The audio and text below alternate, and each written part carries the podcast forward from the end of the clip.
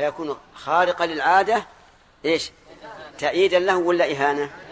إهانة له لا شك. وقالوا أيضا عنه إنه جيء إليه بصبي أقزع.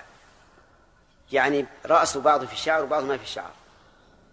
فقيل له ولقبوه بلقبه الذي ادعاه. قيل له امسح على رأس هذا الصبي لعل شعره يعود. فمسح إليه فسقط الشعر الموجود. هذا أيضا إهانة ولا ولا كرامة؟ نعم إهانة. طيب في أشياء تكون من صنع الإنسان ما هو من فعل الله وهو الشعبذة الشعبذة التي يأتون بها المشعوذون أو المشعبذون. فيها لغتان للفقهاء مشعبذ أو مشعوذ. هذا يوجد كثير من من الخارق العادة لكنه سحر. كما فعل السحرة في حبالهم وعصيهم. ألقوا الحبال والعصي على الأرض فصار الناس يرونها. حيات عظيمة تت... آه نعم. حيات. يخيل إليه من سحرهم أنها تسعى. وهذه لم تسعى لكنها لكنهم سحروا أعين الناس. هذا خارق للعادة بحسب النظر لا بحسب الحقيقة. الحقيقة أنها حبال وعصي ملقاة على الأرض لكن الذي يخيل الناس أنها أنها سحر. سمعنا أيضا من يمسك شعره يمسك شعره ويربطها بصدام السيارة ويجر السيارة بها مع أن الفرملة مربوطة. وش هذا؟ نعم؟ إيش؟ المهم من الشعب ما هي صحيحة هذه. خارق للعادة. شعرت تجر سيارة مربوط فراملها؟ ما يصير هذا.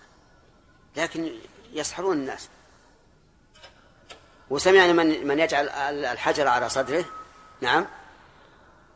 ويقول لأكبر جثة حاضرة عنده اصعد على الحجر. واردح برجليك عليه. هذا صحيح؟ نعم. أي نعم. على كل حال هذه ما لها دخل لأن هذه من صنع الإنسان. لكن كلامنا على ما يقدره الله عز وجل نقول هو ثلاثة أقسام. الأول إيش؟ والثاني والثالث إهانة. طيب.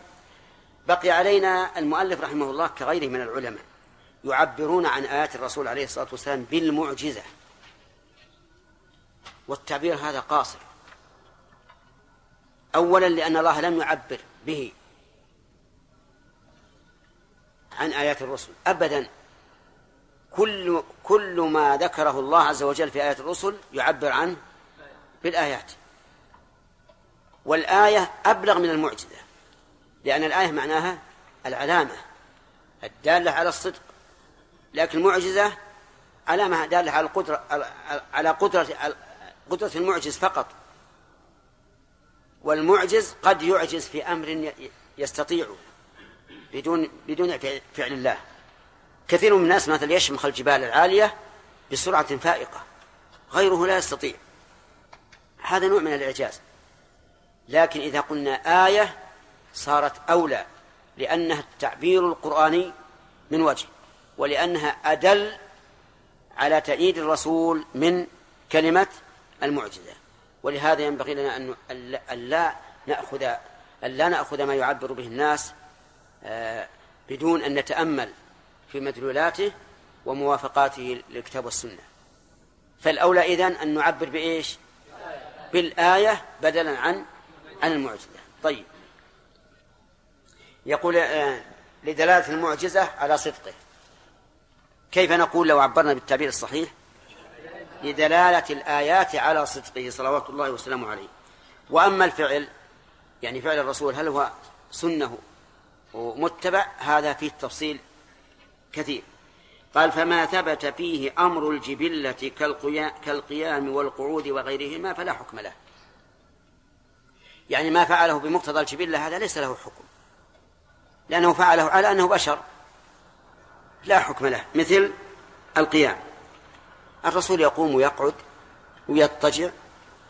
نعم. هل نقول إن القيام سنة والقعود سنة والاضطجاع سنة؟ لا. طيب الأكل والشرب؟ إيش؟ بمقتضى الجبلة. النوم؟ بمقتضى الجبلة. هذا لا لا حكم له. لكن قد يكون موصوفا سنة. مثلا النوم على الجنب الأيمن. هذا سنة. نقول السنة أن تنام وعلى الجنب الأيمن أو أن تنام على الجنب الأيمن. أجيبوا يا جماعة. تفهمي كلامي؟ السنة أن تقول أن نقول السنة أن تنام وعلى الجنب الأيمن أو السنة أن تنام على الجنب الأيمن. الثاني ليش؟ لأننا لا نقول السنة أن تنام. هذا شيء طبيعي وجبلي ستنام على كل حال. لكن نوجه الإنسان ينام على الجنب الأيمن. طيب.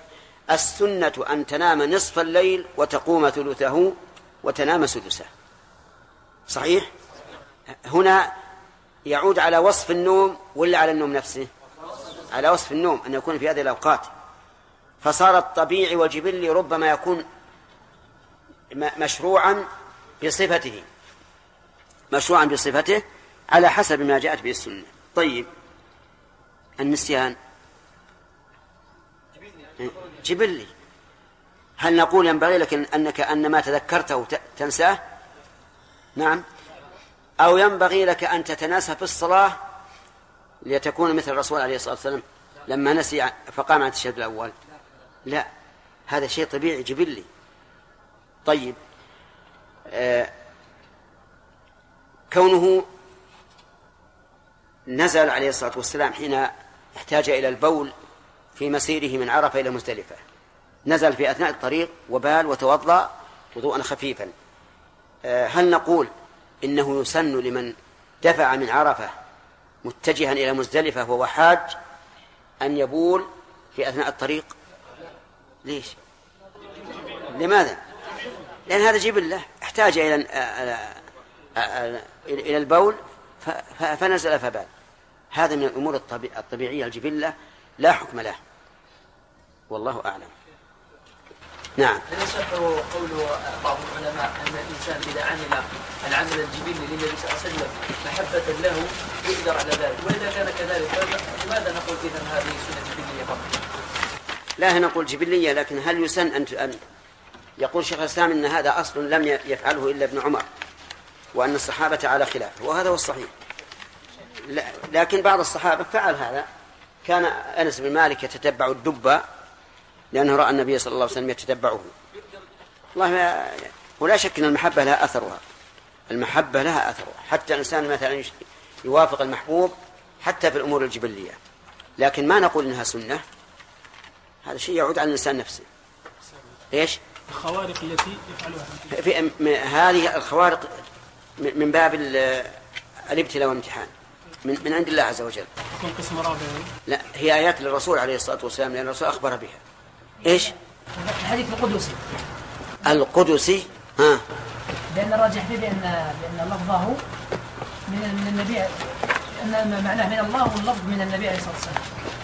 قلنا بأنه لا ذكرنا طريق آخر. لكن بعضكم ينام بعض بعض, بعض الشيء. وش قلنا؟ النبي صلى الله عليه وسلم نقله عن نعم نقول الحديث القدسي ما رواه النبي صلى الله عليه وسلم عن ربه ونسكت. ولا لنا بالتعمق لا شك أن أدلة من يقول بأنه لفظه من الرسول ومعناه من الله أقوى. بعضهم يقول بأن من قال هذه بهذه الأدلة هذه بأنه بنى على أن الله لا يتكلم كيف يشاء. لا غلط. هذا غلط. هذا ما بنى عليه. هذا القائلون لا يقولون كل كلام الله على هذا الصفة. يقولون كلام الله الذي هو كلامه تكلم به لفظا ومعنى. وأما قول من هذا من من قول الأشعرية أو بعض قول الأشعرية غلط نعم. نعم. ارفع صوتك بارك الله فيك.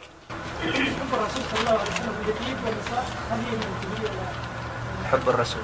ها؟ حب الرسول أصل من النساء الطيب والنساء. إي نعم. وش فيه؟ الحب جبل جبلي ولا؟ حبه جبلي ولكن الله أعطاه سبحانه وتعالى قوة في ذلك. حتى كان أعطي قوة ثلاثين رجلا. لأجل أن تتسع دائرة الزواج ولهذا أبيح له أن يتزوج تسعا وأبيح له أيضا أن يتزوج بالهبة لأن الرسول عليه الصلاة والسلام ليس يتزوج بمقتضى الشهوة ولهذا لم يتزوج بكرا إلا واحدة فقط وهي عائشة. لكن من أجل أن يكون له صلة في جميع قبائل العرب. ومن أجل أن أن تتسع العلوم السرية التي يفعلها في بيته. لأنه لو كانت امرأة واحدة ما نقل هذا آه، الأشياء الكثيرة التي تنقلها تنقلها حفصة تنقلها ميمونة تنقلها آه، صفية. نعم. المهم هذا هو. وهذه من نعمة الله عز وجل. وأما ما ورد عن بعض السلف رحمهم الله من الإنكار على من يتزوج أو يتعدد الزواج أو يحب النساء فهذه مثل ما فعل بعض الصحابة حتى حتى أقسم بعضهم قال لا أتزوج النساء في عهد الرسول. فما ورد عن بعضهم من قول العلم لا يناله لا يناله من همه أفخاذ النساء. ما هو صحيح هذا. بل يكون من همه أفخاذ النساء أقوى علما من الثاني. ينال شهوتها التي أباح الله ويقرأ في العلم. فمثل هذه الأشياء انتبهوا لها أيضا. ودي أن أنكم أنه ورد عن بعض الزهاد وبعض العباد ولا سيما في عصر التابعين من الأشياء التي يعذرون فيها بالجهل لكنهم لا يشكرون عليها لأنها مخالفة للسنة. فنقول يا حبذا الإنسان يعطيها الله قوة على النساء ولكن لا يدع الواجب بل إن العلماء يقولون النكاح مع الشهوة أفضل من نوافل العبادة. أفضل من نوافل العبادة يعني لو قال الإنسان معه شهوة الآن يريد أن يتمتع بأهله. ويحب أن يقوم بالليل. وش نقول له؟ الأول تمتع بأهلك. تمتع بأهلك. فإذا فرغت فانصب إلى ربك برا. وأما ما يرد عن بعض الزهاد من التابعين وغيرهم فهذا يعرض على الكتاب والسنة. النبي عليه الصلاة والسلام أنكر على أولئك القوم وقال من رغب عن سنتي فليس مني. أعطيناكم خمس دقائق. وأما الفعل فما ثبت فيه أمر الجبلة كالقيام والقعود وغيرهما فلا حكم له وما ثبت خصوصه به كقيام الليل. خصوصيته. عندك كتاب ولا لا؟ خصوصه؟ لا خصوصيته. وما ثبت خصوصيته به كقيام الليل فلا شركة لغيره فيه. وما فعله بيان وما فعله بيانا إما بالقول كقوله صلوا كما رأيتموني اصلي أو بالفعل كقطع يد السابق من الكوع فهو معتبر اتفاقا في حق غيره وما سوى ذلك كالتشريع بس. بسم الله الرحمن الرحيم. الحمد لله رب العالمين. وصلى الله وسلم على نبينا محمد وآله وأصحابه أجمعين. آه القول السنة إما قول وإما فعل وإما تقرير. وقد سبق الكلام على القول وبقي الكلام على الفعل. والفعل أنواع. الفعل أنواع كثيرة ومحل خلاف بين العلماء. لكن المؤلف رحمه الله جمع أطراف ذلك وبينه فيما يأتي. قال وأما الفعل فما ثبت فيه أمر الجبلة كالقيام والقعود وغيرهما فلا حكم له. ولكن ذكرنا أنه قد يكون له صفة مطلوبة أو منهي عنها. فالأكل والشرب يأكل الرسول صلى الله عليه وسلم ويأكل بمقتضى إيش؟ الجبلة والطبيعة. جاء فأكل عطش فشرب. لكن قد يكون صفة هذا الأكل والشرب مطلوبة كالأكل باليمين والشرب باليمين والبسملة عند البدء والحمد لله عند الانتهاء وقد يكون له صفة مكروهة كالأكل بالشمال والشرب بالشمال إما كراهة تنزيه أو كراهة تحريم. وما ثبتت خصوصيته به كقيام الليل فلا شركة لغيره فيه. نعم هذا القسم الثاني. ما ثبت ما فعله على سبيل التعبد و وكان مباحا له خاصة. فهذا يكون خاصا به ولا نتبعه فيه لأن دلت الأدلة على خصوصيته به. فإن قال قائل كيف يخص الله واحدا من البشر بحكم دون غيره من من البشر؟ وهل هذا إلا تفريق بين متماثلين قلنا لا يمكن أن يخص الله أحدا بحكم من أحدا من البشر بحكم دون غيره أبدا إلا لسبب. فالنبي عليه الصلاة والسلام خص بأشياء لسبب لا يشاركه غيره فيها فيه لسبب لا يشاركه غيره فيه وهو النبوة والرسالة. فخص الله بخصائص لأنه نبي لا لأنه بشر. طيب يقول المؤلف كقيام الليل. هذا المثال متنازع فيه. فمن العلماء من قال إن قيام الليل واجب على الرسول دون غيره. ومنهم من قال إنه ليس واجبا لا على الرسول ولا على غيره لأنه كان واجبا ثم نسخ. قال الله تعالى يا أيها المزمل قم الليل إلا قليلا. نصفه أو انقص منه قليلا أو زد عليه ورتل القرآن ترتيلا. ثم قال في فيما بعد إيه إن ربك يعلم أنك تقوم أدنى من ثلثي ونصفه وثلثه وطائفة من الذين معك والله يقدر الليل والنهار علم أن لن تحصوه فتاب عليكم فاقرؤوا ما تيسر من القرآن. وهذا خطاب للرسول ولغيره. فبعض العلماء يقول نسخ الوجوب في حق الأمة ولم ينسخ في حق الرسول والصواب أنه نسخ في حق الرسول وفي حق الأمة. وأن قيام الليل كان واجبا ثم نسخ.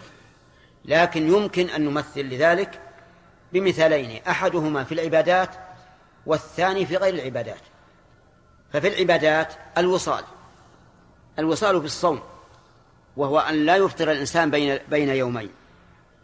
هو بالنسبة لنا مكروه أو محرم وبالنسبة للرسول جائز. فقد نهى النبي صلى الله عليه وسلم عن الوصال. قالوا يا رسول الله إنك تواصل ونحن نواصل يعني أسوة بك. فقال إني لست كهيئتكم. إني عند ربي يطعمني ويسقيني أو إني أطعم وأسقر فهنا عبادة خص بها الرسول صلى الله عليه وسلم دون غيره. وفي النكاح قال الله تعالى وامرأة مؤمنة إن وهبت نفسها للنبي إن أراد النبي أن يستنكحها خالصة لك من دون المؤمنين. فالنكاح بالهبة يعني بدون عوض بدون مهر جائز لمن؟ للنبي صلى الله عليه وسلم. حرام على غيره. نكاح أكثر من أربع جائز له حرام على غيره. وهذا أي ما ثبتت به الخصوصية فالخصوصية واضحة. تكون له. وهل من ذلك أن يذكر لفظا عاما ثم يخالف ما ما دل عليه من العموم؟ الجواب لا. ومن ذلك أنه نهى أن أن تستقبل القبلة بغائط أو بول. وأن تستدبر. ثم رآه ابن عمر يقضي حاجته مستقبل الشام مستدبر الكعبة. فمن العلماء من يقول إن هذا خاص به وأنه لا يجوز استدبار القبلة في البنيان حال البول والغائط لعموم الحديث. ومنهم من قال إن العام يجوز تخصيص أفراده بحكم وأن هذا من باب إيش؟ التخصيص لا من باب الاختصاص. وعلى هذا فيجوز للنبي صلى الله عليه وسلم وغيره أن أن يستدبر القبلة حال قضاء الحاجة. وهذا الثاني هو الصحيح لأن الأصل عدم الخصوصي عدم الخصوصية. واضح؟ ومن ذلك أنه نهى عن الشرب قائما وشرب قائما.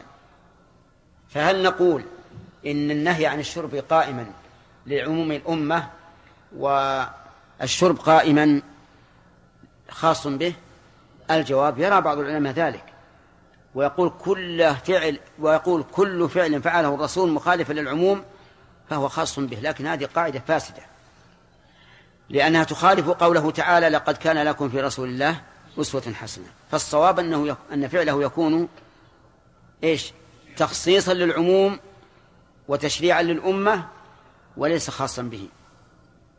والخلاصة أن ما قام الدليل على أنه خاص به فما حكمه بالنسبة لنا؟ يكون خاصا به. ولا نتأسى به فيه لقيام الدليل على الخصوصية. طيب.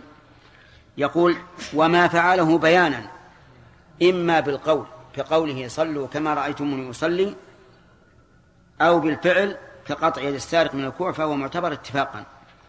يعني ما فعله بيانا للقول بيانا يعني بيانا لمجمل. بيانا لمجمل. انتبه يا ولد. بيان لمجمل. ولهذا الظاهر أن النسخة أصلها بيان لمجمل. البيان تارة يكون بالقول وتارة يكون بالفعل. آه، ذكر القول قال كقوله صلوا كما رأيتموني أصلي. وهذا المثال الذي ذكره المؤلف ليس فيه نظر. لأن قوله صلوا كما رأيتموني يصلي إحالة على المبين وليس به البيان. البيان بماذا؟ البيان بنفس الصلاة والصلاة فيها قول وفعل. لكن هذا الحديث دليل على ما به البيان. انتبهوا يا جماعة. وليس هو البيان. لو أن إنسان قال صلوا كما رأيتموني يصلي هل بين مجمل قوله تعالى أقيموا الصلاة؟ لا لأن إلى الآن ما ندري كيف نصلي. لكن هذا الحديث فيه الإحالة إيش؟ على المبين. إحالة على المبين. ونظير ذلك قوله صلى الله عليه وسلم إن الله أعطى كل ذي حق حقه فلا وصية لوارث. زعم بعض العلماء أن هذا الحديث ناسخ لقوله يا أيها الذين آمنوا كتب لقوله تعالى كتب عليكم إذا حضر أحدكم الموت إن ترك خيرا الوصية للولدين والأقربين ولكن الصحيح أن هذا ليس بناسخ ولكنه إحالة على الناسخ وبينهما فرق. طيب إذن كيف نقول البيان بالقول؟ البيان بالقول يمكن أن نمثل له بتسبيح الرسول عليه الصلاة والسلام في أدبار الصلاة وبيانه فإن الله تعالى قال فإذا قضيتم الصلاة فاذكروا الله. ولم يبين سبحانه وتعالى كيف نذكره فبين الرسول ذلك صلى الله عليه وسلم بقوله وبفعله. فيكون المثال الصحيح ما بينه الرسول عليه الصلاة والسلام بقوله من أذكار الصلوات. أو بالفعل كقطع يد السارق من الكوع. هذا بيان لإيش؟ بيانا لمجمل قوله تعالى والسارق والسارقة فاقطعوا أيديهما. فإن المؤلف يرى أن قوله اقطعوا أيديهما مجمل لأن لا ندري هل نقطع اليد من من الكتف أو من المرفق أو من مفصل الكف. فقطع الرسول عليه الصلاة والسلام يد السارق من مفصل الكف يكون بيانا للمجمل. هكذا قال هكذا مثل المؤلف ومثل به من سبقه. ولكن في هذا المثال نظر ظاهر. في هذا المثال نظر ظاهر لأن الآية ما فيها إجمال. الآية واضحة ولا إجمال فيها. لأن الله قال فاقطعوا أيديهما واليد عند الإطلاق إنما هي الكف. انتبه يا ولد. اليد عند الإطلاق ما هي؟ الكف. دليل ذلك أن الله لما قال اغسلوا أيديكم في الوضوء وش قال؟ إلى المرافق. لولا تقييد هذا إلى المرافق لو لكان يغسل الإنسان الكف فقط. ولأن الرسول قال أمرت أن أسجد على سبعة أعظم على الوجه. وأشار بيده على نعم على الجبهة وأشار بيده إلى أنفه. والكفين أو واليدين والركبتين وأطراف القدمين. واضح؟ ولأن الرسول قال عليه الصلاة والسلام إذا استيقظ أحدكم من نومه فلا يغمس يده في الإناء حتى يصلها ثلاثا. وهذه الكف ولذلك لو أن الإنسان استيقظ من النوم وغسل وغمس يده من المرفق في الماء لم يكن عاصيا إنما اليد هي الكف. إذن فالصواب أن الآية إيش؟ ليس فيها إجمال لأن اليد عند الإطلاق هي الكف فقط. والله أعلم. بارك الله فيك. على خير إن شاء الله. ما اختلفوا. اختلفوا بارك الله فيك في التيمم. هل هو إلى المرفق أو إلى الكف؟ ما أظن. أصابع فقط؟ ما سمعت بهذا. نعم. كيف؟ أريد مثال في مسألة بيان بالقول بينت لك. وبالفعل أيضا بينا لك الصلاة بالفعل في الواقع. الصلاة بالفعل وأما قول صلوا كما رأيتم يصلي فهذا إحالة على المبين المبين. صلى الله عليه إذا قلنا بالمسابق من قال آه، أن من خالف من ما خالف فيه الرسول صلى الله عليه وسلم العامة فهو خاص به. فبناء على ذلك كيف نوجه فعل الرسول صلى الله عليه وسلم؟ بناء ولا بناء؟ بناء هذه لغة مصرية. اي نعم. فكيف نوجه فعل الرسول صلى الله عليه وسلم في غزوة النبية في في حديث الذي ذكره البخاري؟ نعم. هذا هذا عندنا أحاديث عامة. عندنا أحاديث عامة بأنه لا يخلون بامرأة إلا كان ثالثهما الشيطان. وهنا لا يمكن ان أن نجمع بينهما إلا بأن نقول هذا خاص بالرسول عليه الصلاة والسلام. نعم. يا شيخ في مسألة آه، التبرع بالكلية يا شيخ. ها؟ التبرع بالكلية. إيش؟ التبرع بالكلية. نعم. هل يجوز للإنسان يتبرع لوالديه؟ ابدا. الوالدين يا شيخ. ابدا ولا يجوز. قال الله تعالى والوالدين إحسان. من إحسان؟ ما لكن إحسان واوصي إلى نفسي ابدأ بنفسك. لكن بارك الله فيك الوالدين أحسن إليهم. قل يا أبتي سيشفيك الله ويعافيك. وإن مت انتقلت إلى دار خير من هذه إن شاء الله. لعلك في الصباح في في الدنيا اللي كلها نغص وبلاء وكدر. وفي في آخر النهار مع الذين أنعم الله عليهم. وطمئن هذا. لكن كنا في دار حرب ما تفدي بنفسك؟ لا. في دار حرب؟ لا ما يلزم تفتي الرسول فقط بنفسك. نعم. ثم لاحظوا يا إخواني ترى دار الحرب ما هو أنت اللي قتلت نفسك. اللي قتلك العدو. وجائز أن تفتي والدك بنفسك و- و- وتسلم. نعم. بارك الله فيك. على هذا عدم جواز التبرع بالاعضاء لو اتى العضو من الخالي هل للمريض ان ها. لا عاد إذا إذا إذا قطع العضو هذا شيء آخر. يعني لك أن تشتري كلية موجودة الآن في مخزن الكلى. وتضعها في نفسك. هذا ما في مانع. لأنك ما ما قطعتها أنت. لكن شيء بيقطع من أجلك لا. أرأيت مثلا لو أن أحدا قطع غصن شجرة في في الحرم. قطعها حرام. لكن إذا قطعت وانفصلت فهي حلال لغير القاطع. لغير القاطع ولغير من قطعت له. نعم.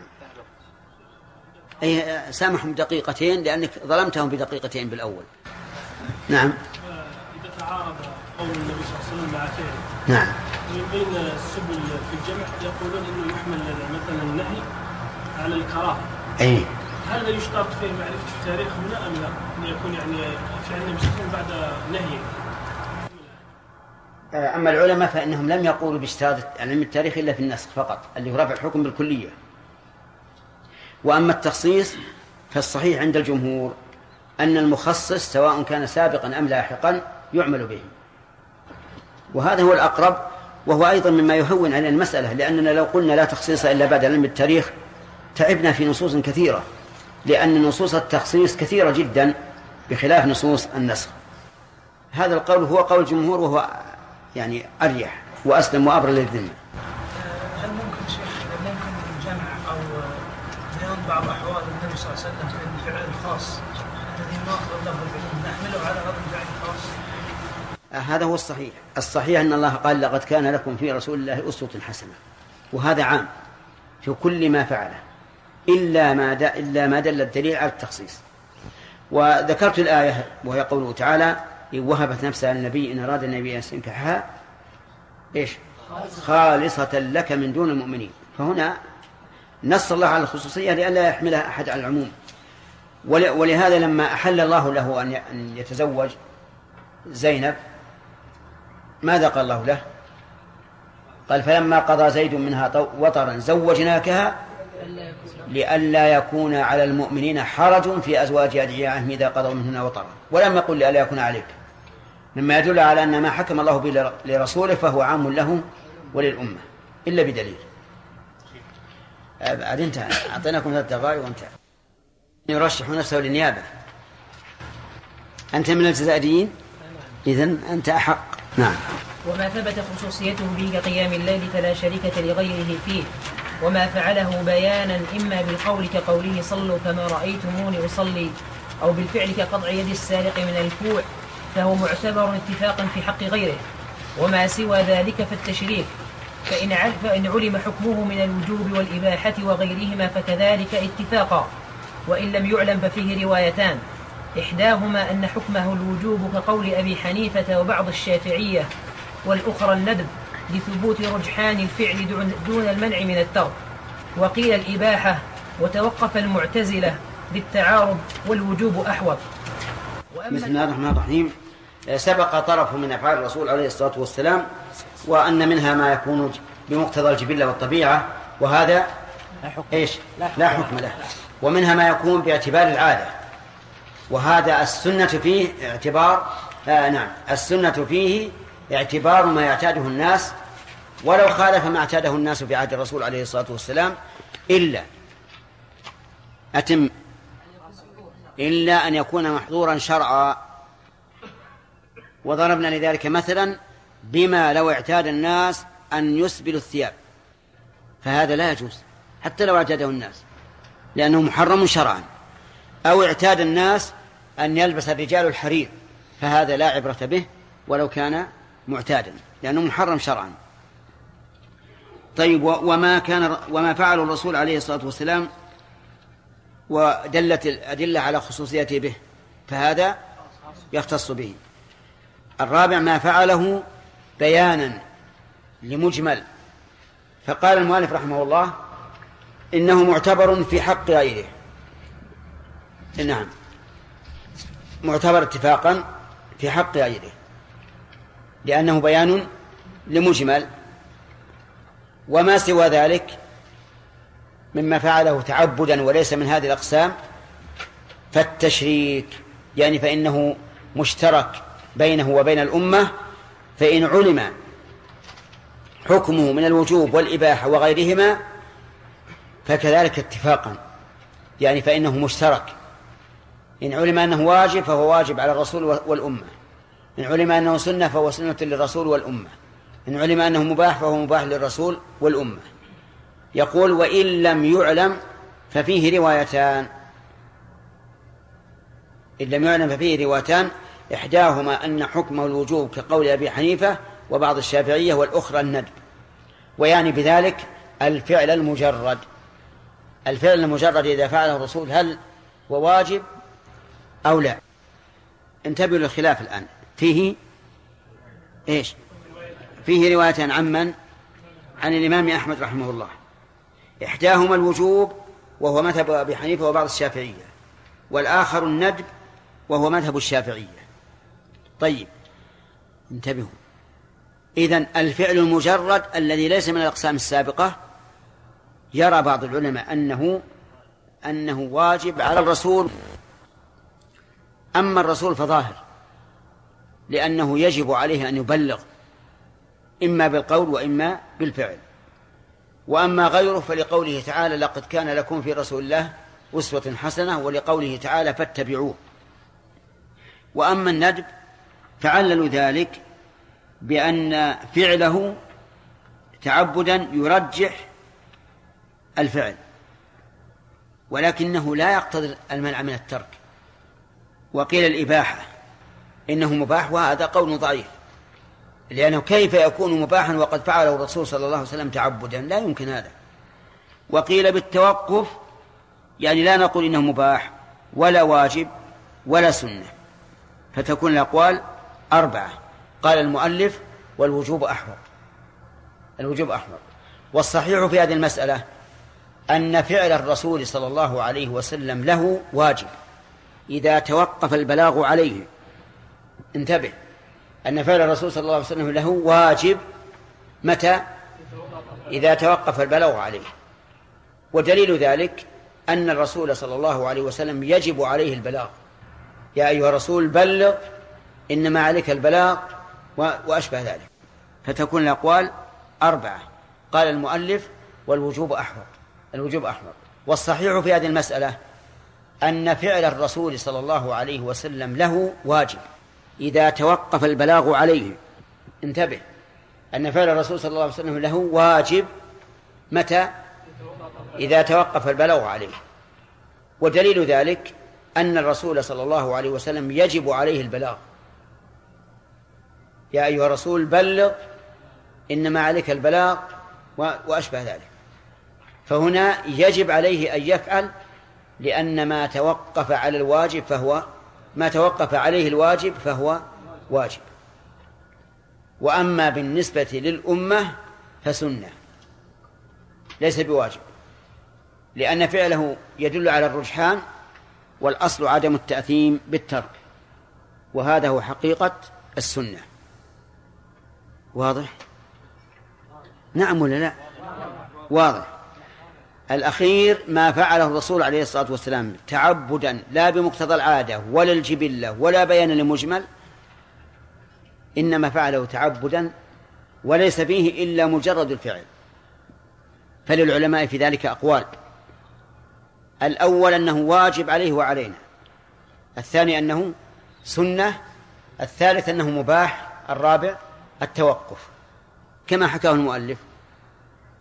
والقول الراجح في هذه المسألة أنه في حق الرسول صلى الله عليه وسلم واجب إذا توقف البلاغ عليه لأن البلاغ على الرسول واجب وما لا يتم الواجب إلا به فهو واجب.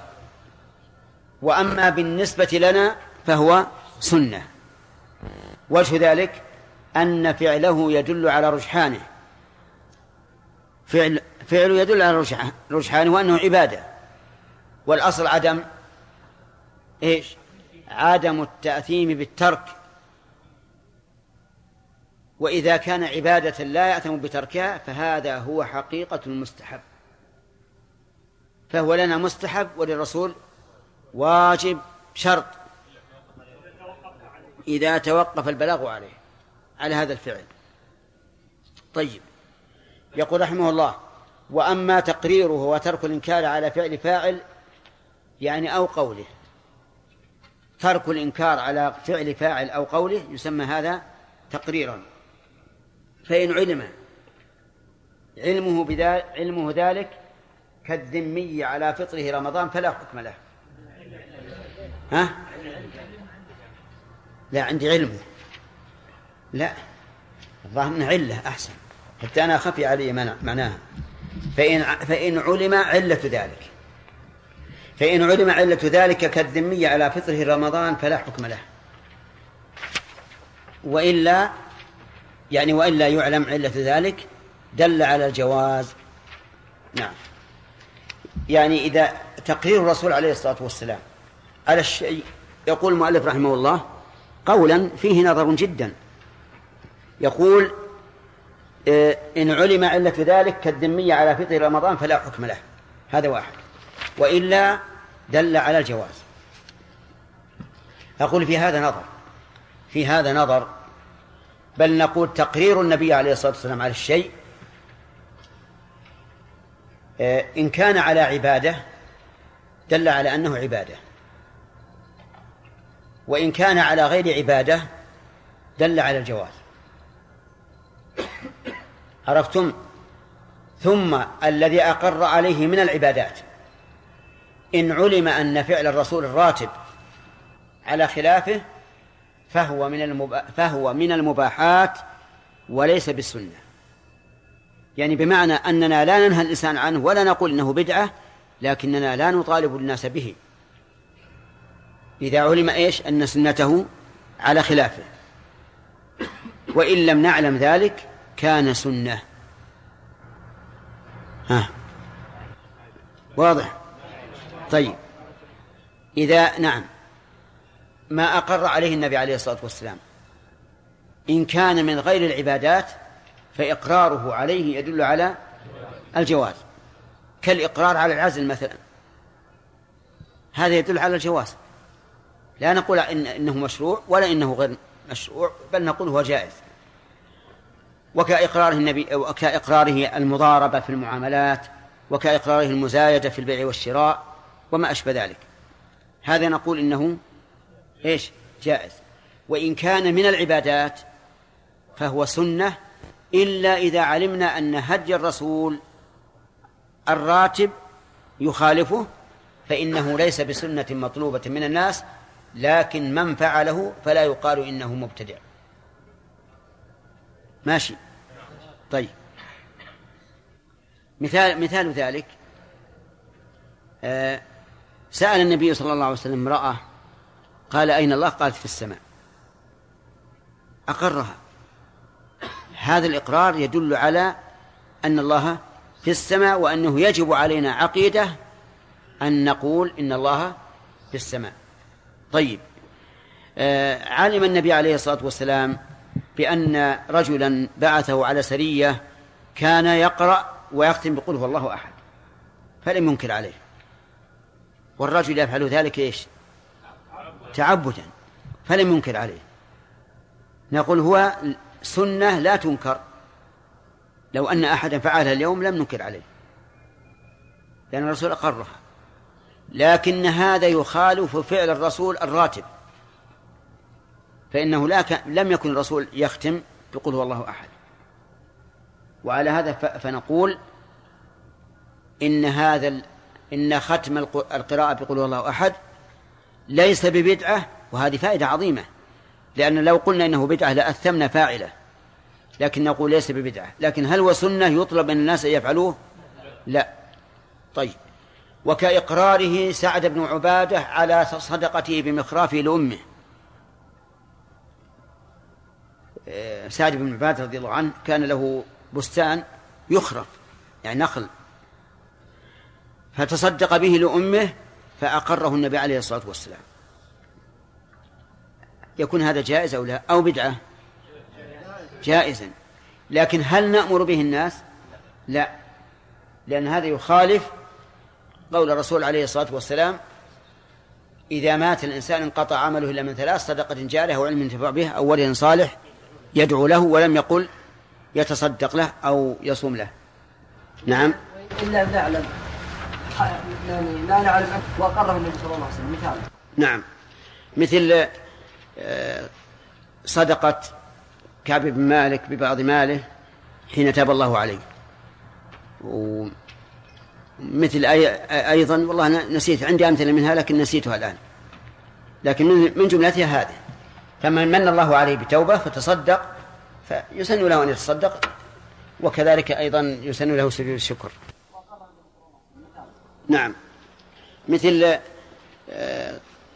صدقة كعب بن مالك ببعض ماله حين تاب الله عليه.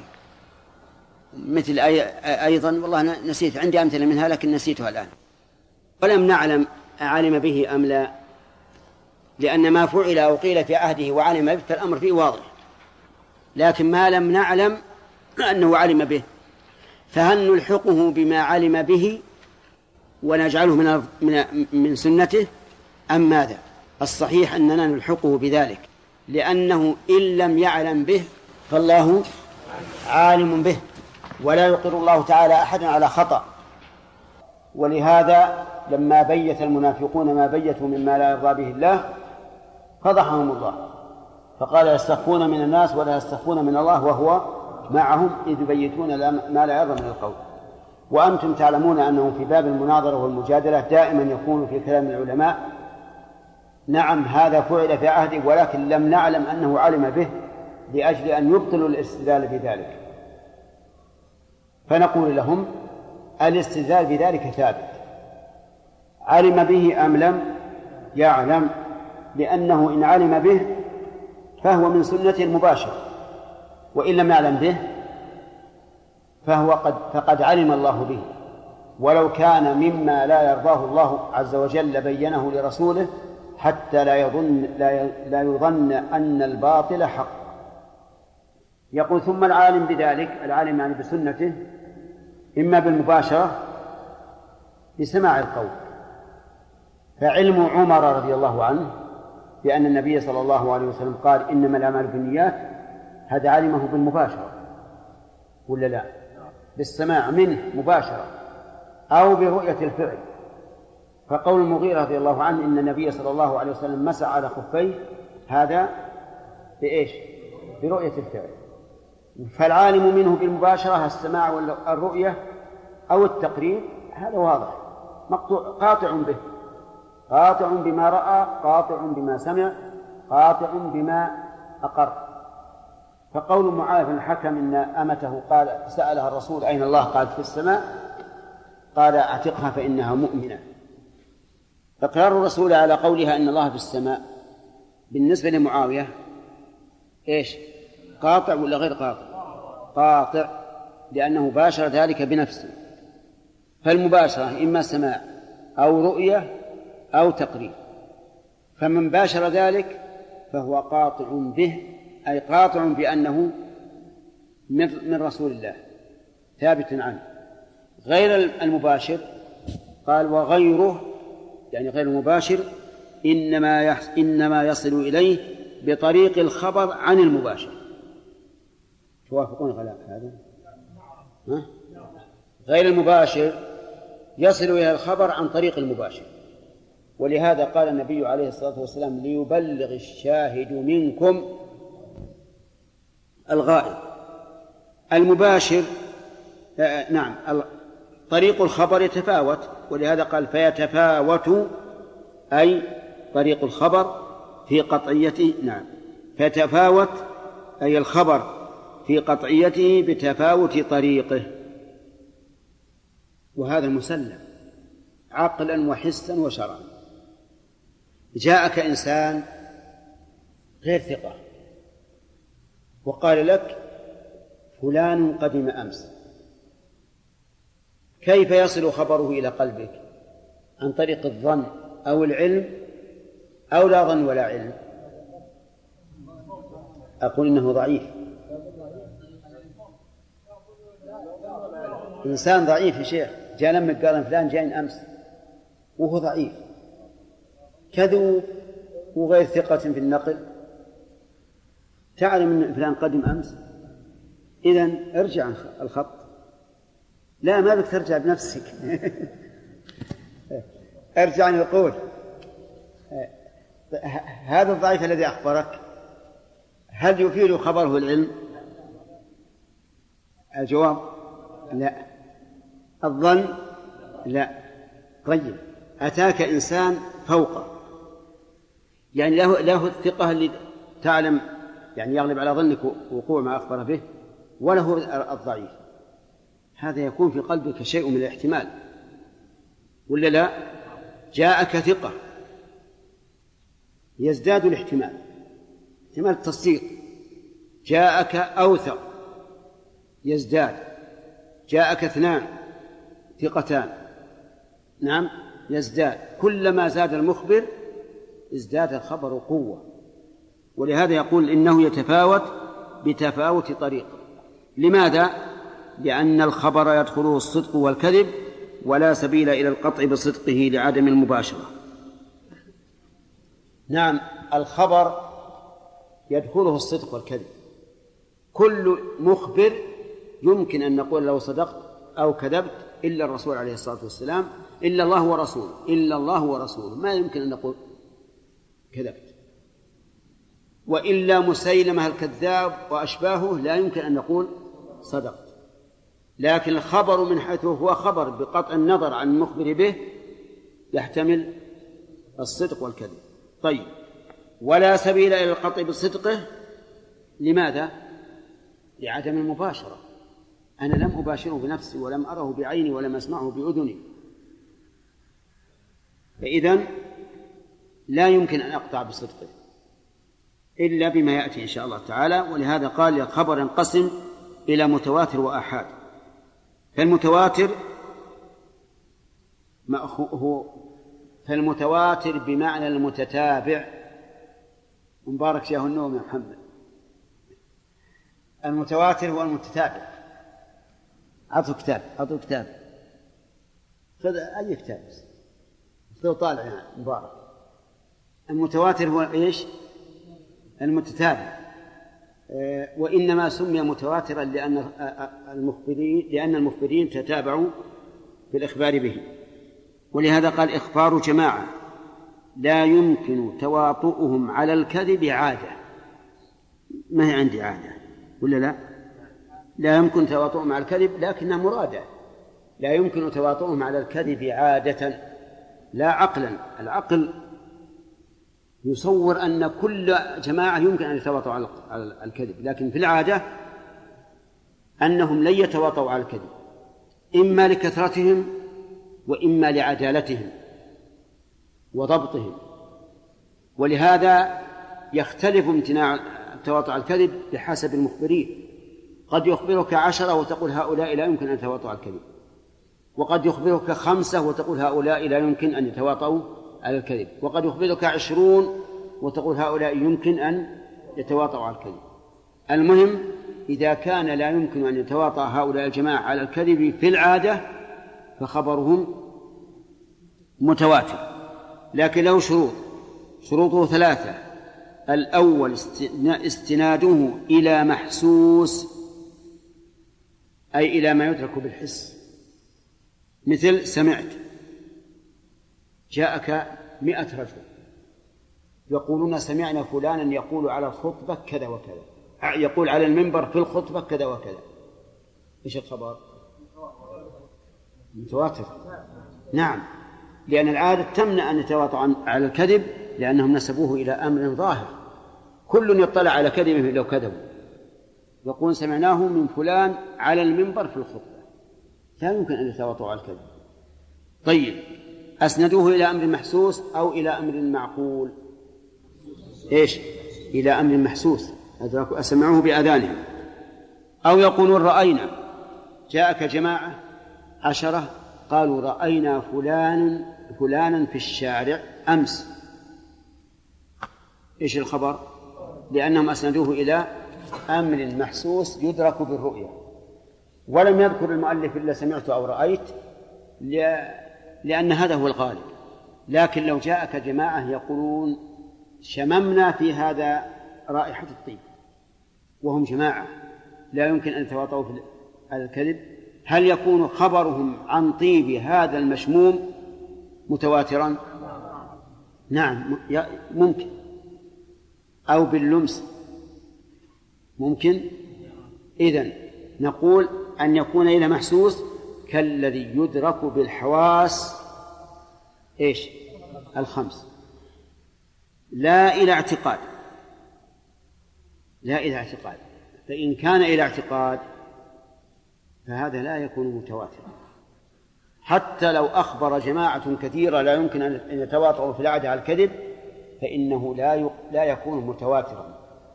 وإنما احتاج العلماء رحمهم الله إلى هذا القيد احترازا من قول النصارى المتواتر عنهم إن الله ثالث ثلاثة. لأن هؤلاء لما قالوا إن الله ثالث ثلاثة ما شهدوه ولا سمعوه وإنما هو اعتقاد وقر في قلوبهم فقالوا إن إن الله ثالث ثلاثة ولهذا لا يفيد خبرهم هذا القطع واليقين بل إننا نقطع ونتيقن أنهم إيش؟ أنهم كاذبون. واضح؟ كذلك أيضا إذا استند إلى عقل. إلى عقل فاسد. مثل قول من انكروا الأفعال الاختيارية في في حق الله. وقالوا إن الله تعالى لا يفعل فعلا اختياريا لأن الحادث لا يقوم إلا بحادث. هذا خبر متواتر عنه. هل نقول هذا متواتر؟ لا. نقول هذا مستند إلى عقل إلى وهم ما هو إلى محسوس فلا يقبل. وهذا يمكن أن أن ندخله في قول المؤلف لا إلى اعتقاد لأن هذا اعتقاد منهم جازم لكنه غير مقبول. طيب الشرط الثاني استواء الطرفين والواسطة في شرطه. نعم. استواء الطرفين يعني طرفي السند. والواسطة ما بينهما. في الشرط. يعني مثلا إذا أخبرك جماعة لا يمكن أن يتواطؤوا في على الكذب عن واحد. فهل يكون متواترا؟ لا. ولهذا لم يكن حديث عمر إنما الأعمال بالنيات وإنما لكل امرئ ما نوى لم يكن من قسم المتواتر لأن طرفيه لم يستويا في العدد المطلوب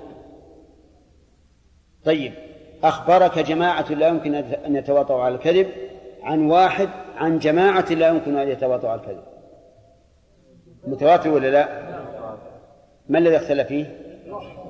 الواسطة ما لم يكن الواسطة عددا لا يمكن أن يتواطؤوا على الكذب. الثالث العدد يعني لا بد فيه من عدد. المتواتر لا بد فيه من عدد. فقيل أقله اثنان. وقيل أقله أربعة. وقيل خمسة. وقيل عشرون. وقيل سبعون. وقيل غير ذلك والصحيح أنه لا ينحصر في عدد بل متى أخبر واحد بعد واحد حتى يخرجوا بالكثرة إلى حد لا يمكن تواطؤهم على الكذب حصل القطع بقولهم وسمي الخبر متواترا. وما ذهب إليه المؤلف هو الصحيح لأن أي أحد هذه قاعدة مفيدة لكم أي أحد يحدد شيئا لم يحدده الشرع بعدد فعليه الدليل.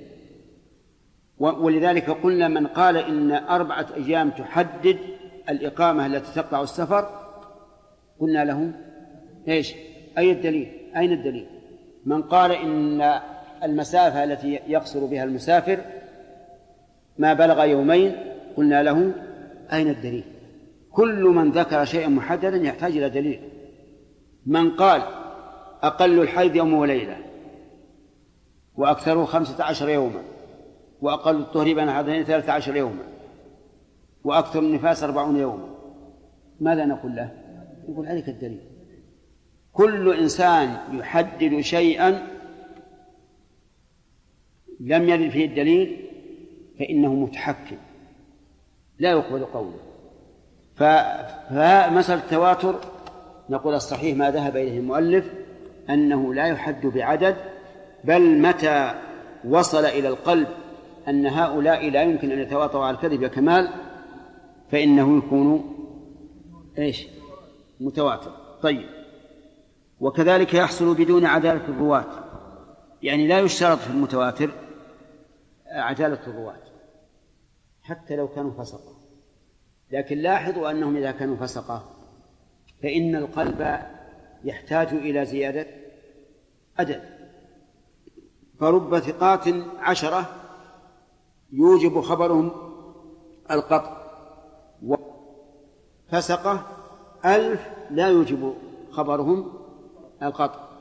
فكلما قلت العدالة أو الضبط في جماعة احتجنا إلى عدد أكثر. العلم بأن هناك بأن هناك بلد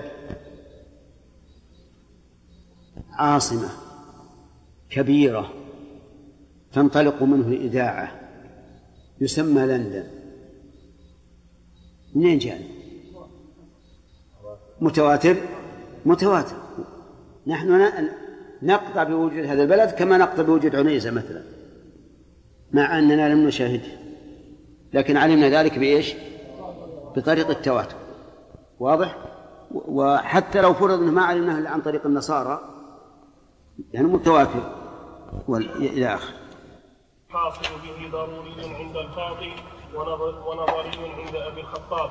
وما أفاد العلم وما أفاد العلم في واقعة وإفادة العلم. ها؟ وما أفاد؟ نسخة خلينا نسخة وما أفاد العلم. نعم. وما أفاد العلم في واقعة ولشخص دون قرينة أفاده في غير في غيرها أو لشخص آخر. بسم الله الرحمن الرحيم، الحمد لله رب العالمين وصلى الله وسلم على نبينا محمد وعلى آله وأصحابه تبعهم بإحسان إلى يوم الدين. سبقنا أن المتواتر لا ينحصر في عدد معين لأنه يختلف باختلاف النقلة واختلاف القرائن المحتفة به وأن ما أفاد العلم لكثرته فهو متواتر قال وكذلك يحصل أي المتواتر بدون عدالة الرواة لأنه إنما أفاد العلم بكثرة المخبرين به ولا يشترط أيضا أي- نعم وبدون عدالة الرواة وإسلامهم. ومثل لذلك بقوله لقطعنا بوجود مصر. مصر المعروفة. نحن نقطع بوجود مصر. وقول المؤلف إن قطعنا بذلك لوجود التواتر غفلة كبيرة عن القرآن الكريم. قال الله تعالى أن تبوأ لقومكما بمصر بيوتا. وقال يعقوب لبنيه ادخلوا مصر. فعلمنا بمصر ليس عن طريق التواتر بل عن طريق القرآن. نعم لو قال إن, إن, إن إنه لم يتعين أن مصر هي هذه البلد المعين إلا بالتواتر لكان له وجه. أما وجود بلد يسمى مصر فإنه ثابت بالقرآن. لكن قد يقول أنا أريد أن مصر المذكور في القرآن هو هذا الم- ال- ال- المعروف الذي نقل إلينا بالتواتر لاحتمال أن يكون بلدا آخر يسمى مصر. فمن حيث فمن هنا نقول كما كلامه صحيح. قال ويحصل العلم به بإيش؟ بالتواتر. والعلم تعريفه إدراك الشيء إدراكا جازما مطابقا. هذا تعريف العلم. إدراك الشيء. الشرط الثاني إدراكا جازما. الشرط الثالث مطابقا. فقولنا إدراك الشيء خرج به ما لا يدرك. فهذا يسمى جهلا. إذا قال قائل هل قدم فلان قلت والله ما أعلم. أنا لا أدرك لا أدرك أنه قدم هذا جهل. إدراكا جازما خرج به الشك والظن والوهم. فما غلب على ظنك وجوده فليس بعلم. لا بد أن يكون إدراك إيش؟ جازما. الثالث مطابقا. خرج به الجهل المركب. أن يدرك الشيء إدراكا جازما في ظنه ولكنه غير مطابق. مثل أن يسأل متى كانت غزوة أحد فيقول كانت في السنة التاسعة. متأكد؟ قال متأكد. جازم؟ جازم. هذا أدركه إدراكا جازما في ظنه لكنه غير مطابق. هل يسمى هذا علما؟ لا. هذا يسمى جهلا مركبا. والجهل المركب أسوأ من الجهل البسيط الذي ليس بمركب. أهون. الجهل الجهل البسيط يعني غير المركب أهون. لأن الجاهل جهلا بسيطا هو على ما هو عليه. والله أخرجكم من بطون أمهاتكم لا لا تعلمون شيئا. لكن مشكل الجاهل جهلا مركبا الذي يزعم أنه عالم وهو جاهل هذا البلاء ولا يفسد الدنيا إلا مثل هذا. الجاهل جهلا مركبا تسأله ويقول الحكم كذا وكذا وهو جاهل. ما يدري. وتستجزم وتقول جازم يقول جازم. مثل الشمس مثل الشمس. نعم. وهو خلاف الواقع. هذا يسمى جهلا مركبا. طيب. يقول قائل والعهدة عليه. قال حمار الحكيم توما. لو أنصف الدهر كنت أركب. لأنني جاهل بسيط وصاحبي جاهل مركب. وأيهما خير؟ الجهل البسيط هذا يقول لو أنصف الدهر ونحن نقول لا نوافق على هذه العبارة لكن الشعراء يتبعهم الغوون لو أنصف الدهر كنت أركب لأنني جاهل بسيط وصاحبي جاهل مركب. المهم أن العلم الذي يحصل بالتواتر أو غير التواتر نعرفه بما يأتي. إدراك الشيء. أتم إدراكا جازما مطابقا. بارك الله فيكم العلم يحصل بالتواتر ثم يجب تصديقه بمجرده. ما يحتاج إنك تنظر تفكر هل يصح ما يصح. يجب أن تصدقه لأنه مفيد للعلم.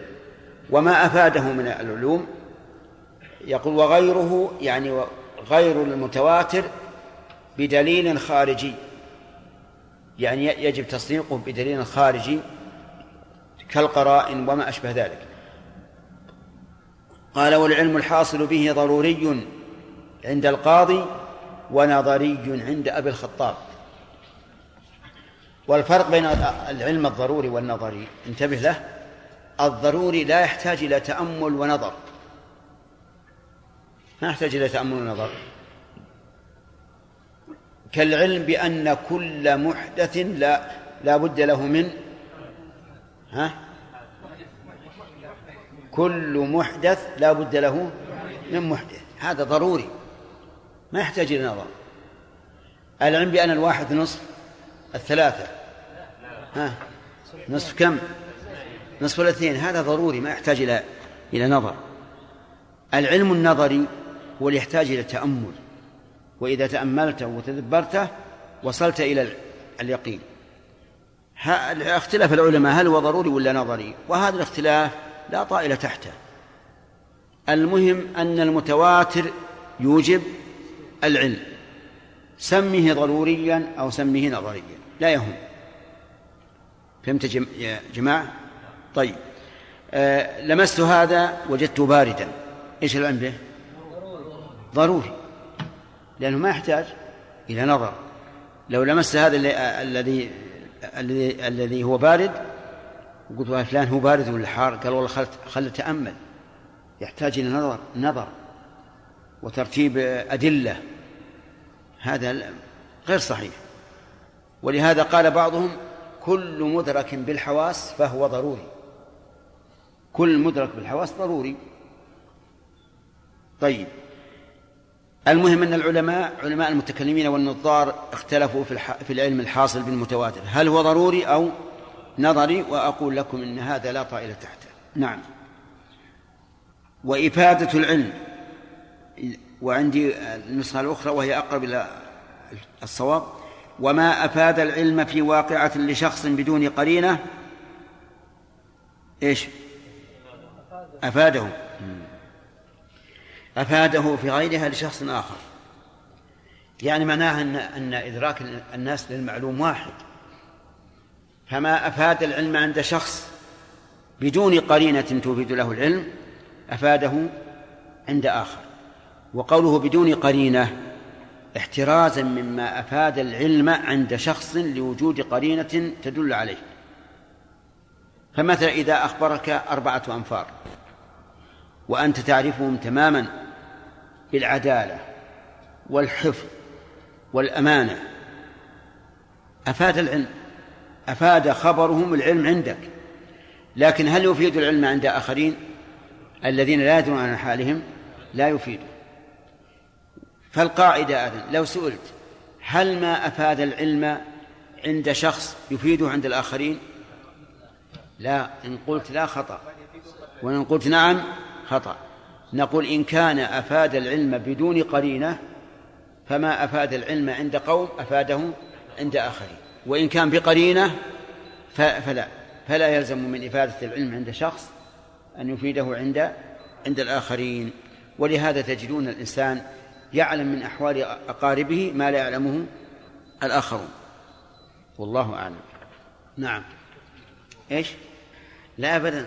المقلد ما أدركه أصلا. لا أبدا.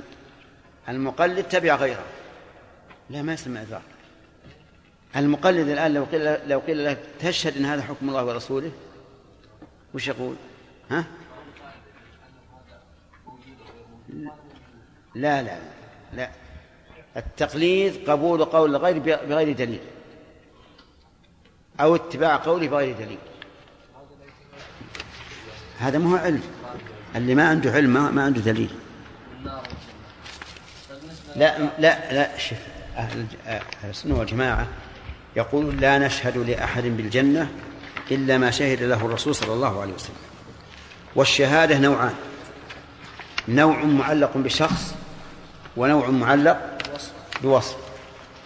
فنحن نشهد لكل مؤمن بالجنة. كذا. لكن لا نشهد لواحد بعينه إلا ما شهد إلا من شهد له الرسول. ولهذا قول لا نشهد بالجنة. إلا لمن شهد له رسول الله صلى الله عليه وسلم مرادهم لا نشهد بالجنة على وجه التعيين. أما باعتبار الوصف فنشهد لآلاف الناس. فهمت؟ بالنسبة للكافر إيه. المعروف في عين فلان فلان كافر ما كافر أي نقول في النار هذا محل فيها ولا نتوقع نقول من مات على ذلك لكن مثل هذا نعرف أنه كافر في النار. خلاص نقول كافر. بدون تردد لكن إذا كان يحتمل أنه, تاب أو ما يحتمل خلاص إذا صار آخر كلمة قالها كلمة الكفر فنشهد له. نعم. حيث إيش؟ الإنكار إذا أنكر هذا التواتر إذا كان ضروري ولا يعذر وإذا كان نظري فيعذر لا. صحيح أن- المتواتر سواء قلنا أنه نظري أو أو ضروري فهو ينظر عاد هل, يكفر ولا ما يكفر شيء آخر.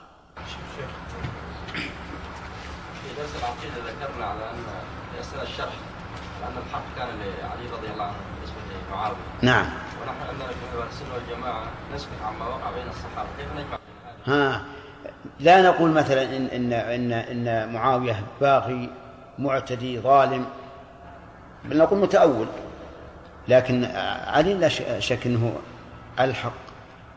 فإن الرسول قال تقتل تقتل عمارا الفئة الباغية. ومن قتل عمار؟ قوم معاوية. عمار كان مع علي. ولهذا يذكر وأظن لا يصح عن معاوية أنه قال إن الذي قتل عمارا علي لأنه هو الذي أخرجه. لكن ما أظن أن هذا يصح عن معاوية. لأنه رد عليه كلنا يرد عليه أنه على هذا هذا الطريق. يكون الذي قتل حمزة الرسول. ولا أحد يقول بهذا. لكن على كل حال تعرفون التاريخ؟ دخله شيء كثير من الزيف والخطأ. انتهى. بسم الله الرحمن الرحيم. الحمد لله رب العالمين وصلى الله وسلم على نبينا محمد وعلى آله وأصحابه ومن تبعهم بإحسان إلى يوم الدين. لما ذكر المؤلف رحمه الله أن الخبر ينقسم إلى متواتر واحاد بين حكم المتواتر. أنه يجب تصديقه بمجرده وغير المتواتر بدليل خارجي. المتواتر إذا وصل إلى الإنسان على وجه على وجه التواتر فإنه يجب عليه أن يصدقه بمجرد بمجرد الخبر. ولا يحتاج أن يبحث ويقول هل هناك ما يدل على صدقه أو لا لأننا نقول إن المتواتر يحصل به العلم. ولا يمكن أن يكون متواترا إلا إذا كان عن جماعة يحصل بخبرهم العلم. ولهذا قال يجب تصديقه بمجرده فإن كان خبرا وجب أن يصدق بمدلوله. وإن كان طلبا يعني تثبت أحكام شرعية فيجب أن يصدق أولا ثم يعمل به ثانيا. أما غيره أي غير الخبر المتواتر وهو خبر الآحاد فلا يجب تصديقه إلا بدليل خارجي قال والعلم الحاصل به ضروري عند القاضي ونظري عند أبي الخطاب. القاضي وأبو الخطاب من أصحاب الإمام أحمد يعني ممن ينتحلون مذهب الإمام أحمد رحمه الله. القاضي يقول إن العلم الحاصل بالمتواتر ضروري. يعني يضطر الإنسان إلى قبوله. وأما عند أبي الخطاب فيقول إنه نظري لا يضطر الإنسان إلى قبوله لأن الإنسان يفرض مهما كثر الرواة أنه قد يقع فيهم إيش؟ الوهم والخطأ. وهذا في الحقيقة يعني لو قلت إنه خلاف لفظي لا يترتب عليه شيء لكن هو الظاهر. ثم قال وإفادة العلم في واقعة لشخص بدون قرينة إفادة في غيرها لشخص آخر. وعندي نسخة أخرى وما أفاد العلم في واقعة لشخص بدون قرينة أفاده في غيرها لشخص آخر. يعني معنى ذلك أن الطريق طريق النقل إذا نقل إلينا على وجه يفيد العلم في حادثة معينة. فإنه يفيده في غير هذه الحادثة لشخص آخر. كأنه يقول الخبر إذا كان بمجرده يفيد العلم فلا فرق بين أن يصل إلى فلان أو فلان. ولا فرق بين أن يكون في هذه الحادثة أو في حادثة أخرى. ما دام خبرا يوصل إلى العلم فلا تسأل عن هل الحادثة واحدة أو لا. وهل أفاد الشخص الآخر أو لا؟ لأن العبرة بماذا؟ العبرة بطريق الخبر. متى أفاد العلم؟ في حادثة فإنه يفيدها في حادثة أخرى. ومتى أفاد العلم عند شخص؟ بدون قرينة. أما إذا كان هناك قرينة بأن كان عند هذا الشخص من الأسباب التي توجب العلم ما ليس عند الآخر فهذا شيء آخر. لكن إذا كان بدون قرينة فما أوجب العلم لشخص أوجبه لشخص آخر. ثم قال الآحاد ما لم يتواتر. وذكر العلماء أن الآحاد ينقسم إلى ثلاثة أقسام غريب وعزيز ومشهور. فالغريب من فرد به واحد والعزيز من فرد به اثنان والمشهور من فرد به أكثر أو ما رواه أكثر لكن لم يصل إلى حد التواتر. لكن الأصوليين لا لا لا, لا يأتون بمثل هذه الأمور على وجه التفصيل لأن محلها مصطلح الحديث. يقول والآحاد ما لم يتواتر والعلم لا يحصل به في إحدى الروايتين وهو قول الأكثرين والأخرى بلى وهو قول جماعة. نعم. هل هل يفيد العلم؟ خبر الواحد. نقول أما من يجب تصديقه فإن خبره يفيد العلم. مثل النبي عليه الصلاة والسلام. خبر لا شك أنه يفيد العلم. فإذا أخبرنا عن شيء وجب علينا العلم به. أخبرنا عن ثلاثة من بني إسرائيل أبرص وأقرأ وأعمى. يجب أن نصدق بذلك؟ نعم. يجب أن نصدق. وهكذا بقية أخبار صلى الله عليه وسلم هذه تفيد العلم بلا إشكال. لكن مراد المؤلف ومن حكى الخلاف ما عدا خبر النبي صلى الله عليه وسلم. العلم لا يحصل به أي بخبر الآحاد. مطلقا. حتى لو وصل إلى حد قريب من المتواتر فإنه لا يفيد العلم. قال وهو قول الأكثرين ومتأخر أصحابنا. والأخرى يعني الرواية الأخرى عن أحمد بلى يعني أنه يفيد العلم وهو قول جماعة من أصحاب الحديث والظاهرية. وقد حمل ذلك منهم على ما نقله الأئمة المتفق على عدالتهم وتلقته الأمة بقبول لقوته بذلك كخبر الصحابة. وهذا الحمد هو المتعين. يعني أننا نقول خبر الآحاد يفيد العلم بهذا الشرط. أن يكون نقلته إيش؟ أئمة متفقا على عدالتهم والثاني أن تلقاه الأمة بالقبول. وذلك لأنه إذا كان الناقل هؤلاء الأئمة والمتلقي له بالقبول جميع الأمة فإنه لا شك يكون قويا. وهذا هو الصحيح أن خبر الآحاد يفيد العلم بالقرائن الدالة على صدقه.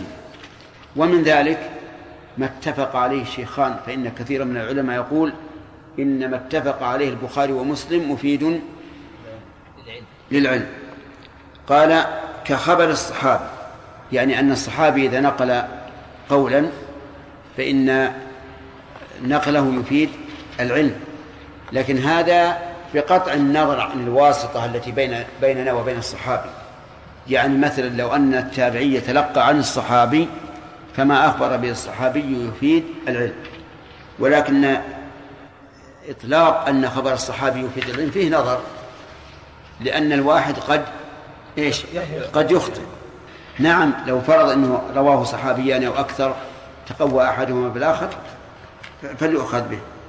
قال فإن لم يكن قرينة نعم فإن لم يكن قرينة أو نعم أو عارضه خبر آخر فليس كذلك. أي فلا يفيد العلم. والخلاصة أن خ... أن المتواتر يفيد العلم.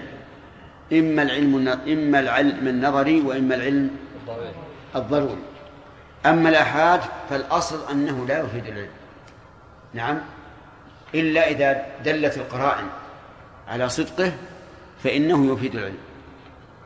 وقد أنكر قوم جواز التعبد به عقلا لاحتماله. وقال أبو خ...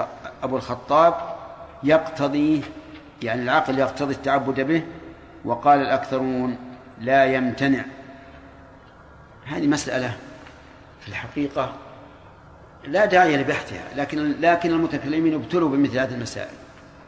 يقول خبر الواحد إذا لم يصل إلى حد اليقين هل التعبد به جائز عقلا أو لا؟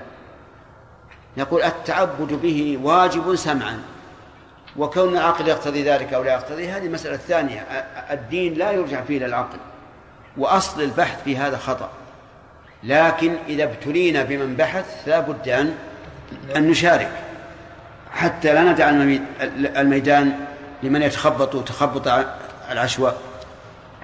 فنقول خبر الواحد يجب التعبد به سمعا. كخبر عمر بن الخطاب رضي الله عنه إنما الأعمال بالنيات وإنما لكل امرئ ما نوى.